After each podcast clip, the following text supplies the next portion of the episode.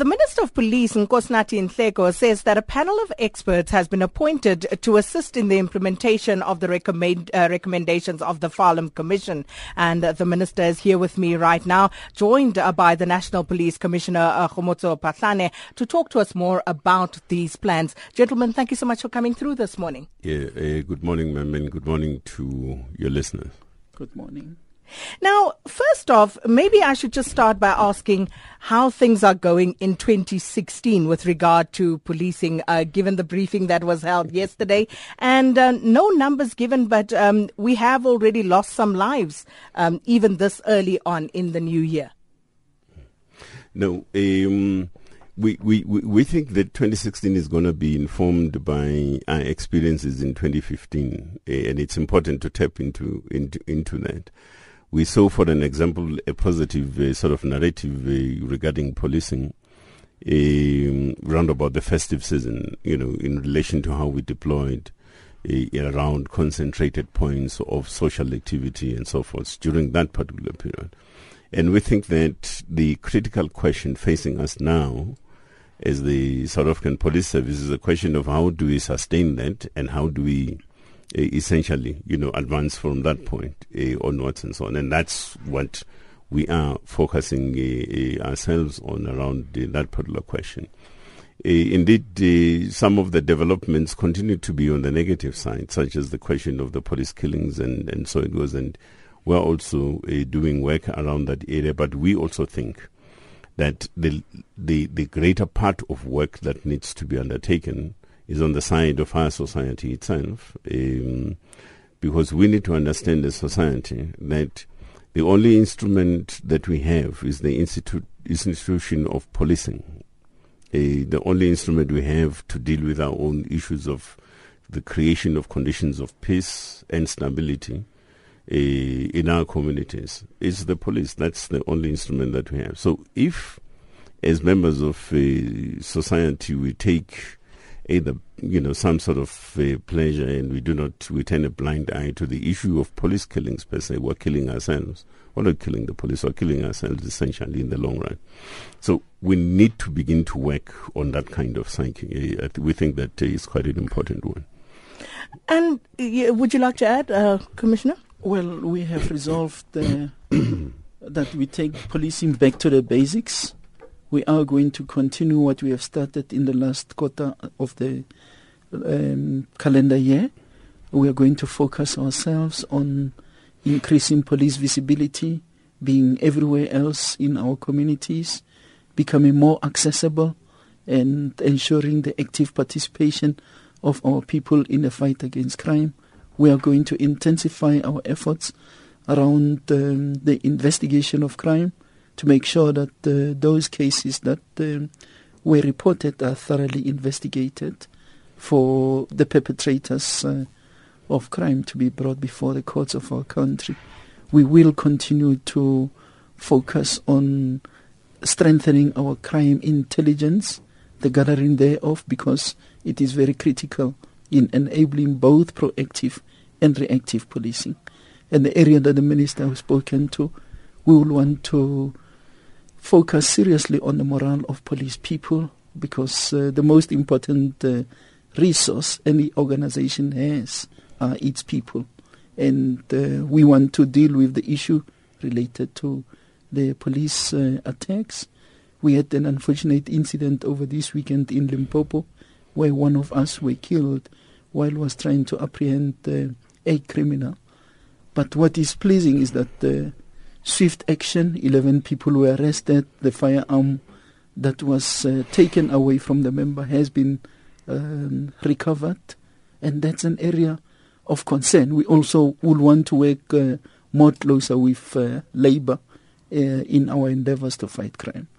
And then just uh, coming to the uh, Farlam Commission recommendations and um, the police now in a position where you are ready to move to implement uh, those recommendations. Mm-hmm. Um, Minister, if you could talk to us about how this is going to work and also the panel uh, that has been appointed, how you've gone about doing that and comprising that panel as well.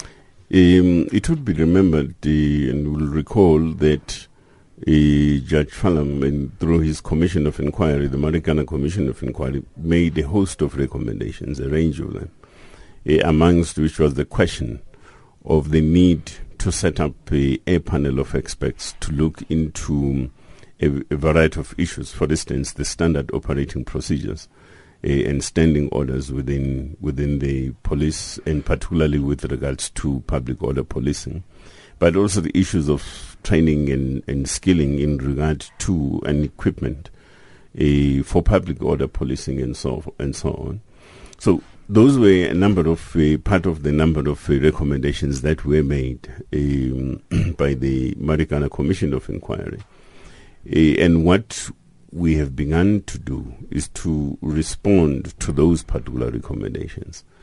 Uh, so we have put together a, a, a, a panel of, uh, we are constituting a panel of experts made up of local and international experts uh, in the field of policing and safe around issues of uh, uh, safety and security and so forth. Um, we will also have uh, countries such as Russia, China, Italy, as well as I'm forgetting the fourth one, um, Brazil. Brazil. Brazil. Yes, yes, oh. as part of as as part of this this this panel as well to begin to deal with uh, how we can issue effectively go about transforming and reforming uh, our public order policing uh, and looking at alternative methods of public order policing in such a manner that we still do our job and our work, but in in a manner that does not lead to casualties, uh, for an example. In the end, what are you hoping to achieve? What are those objectives, the tangibles that you hope will come out of this? Look, essentially, when we when we begin to delve into the the, the, the area of the recommendations uh, of uh, of the of of, of uh, the Marikana Commission of Inquiry, essentially, we'll then be focusing ourselves around issues of transformation and institutional reform. Because when you talk about issues of methods, uh, it means you must find a new way of doing things. If you talk about the issue of skilling and training people in doing uh, policing work and so forth. It means you have to change an individual from one particular state to another state in actually a better state and so forth. Uh, so that indeed our work has got to be in tandem with the objectives of South African society because we serve the South, African society, for an example. So uh, we think that's the major benefit that's going to come out of uh, the recommendations uh, as and when we begin to implement them. Insofar as the duration is concerned of this particular panel, we're looking at something like 12 months for them going through these recommendations, research work, and everything else, and so on, and then advising in terms of policy alternatives as well that uh, may have got to be articulated at some point, and so on. Um, and uh, something like three months extra for them to, effect, effect, you know, eventually just uh, write up a report with a set of recommendations for us then to begin to implement. One of the recommendations by Judge Farlam was that in public order police situations, the operational decision should be made by an officer in overall command with reasonable training in public order policing, mm. which naturally then raises the question whether this has anything to do with uh, General uh, Phiyega and uh, what is happening with her at this time. I, I, I really would not know. I really would not know when it comes to, to, to, to that to, to that question. But I think you remember that when this recommendation, where this recommendation comes from, it arises out of a defect that was pointed out. Um, the the method of communication and coordination on the spot was an issue. Okay? Uh, and that's why in some of the recommendations there is the issue about sharpening the question of communication mm-hmm. tools uh, on the scene and in between various sort of units yes. uh, of police deployed on the scene and so on. Now, I, you know, he expressed, an, you know, quite a firm opinion on, on that one. That is Judge Farlam. So this question is also linked. The that recommendation is also linked to that particular observation made by uh, the Marikana Commission of Inquiry. And then just a final question, uh, not necessarily one of the recommendations, but the families of uh, those who were massacred at Marikana asked for an apology. They wanted an apology saying that it would bring much closure to the families who feel that they've been abandoned by the South African government if the police minister were to issue an apology to them. Uh, is that forthcoming at any point? Um, there is a, a, legal process that is underway dealing specifically with the that question as well as the question of uh, the claims arising out of the the, the unfortunate incident uh, in uh, in Marikana. Uh, if I'm not mistaken, uh, either a meeting is today or tomorrow, but sometime this week uh, there, there is to look into the whole range of these issues with the representatives of the claimants as well, uh, amongst other things. Well, we unfortunately have to leave it there. We'll invite uh, the minister and um, also uh, the um, uh, the commissioner, acting commissioner, back into the studio at a later stage. Mm. But that's all we have time for this morning. Thanks so much for stopping by. Um, that was uh, the minister of police, um, Nkosinathi Nhleko, and joined by the national police uh, commissioner acting there, Kgomotso Phahlane.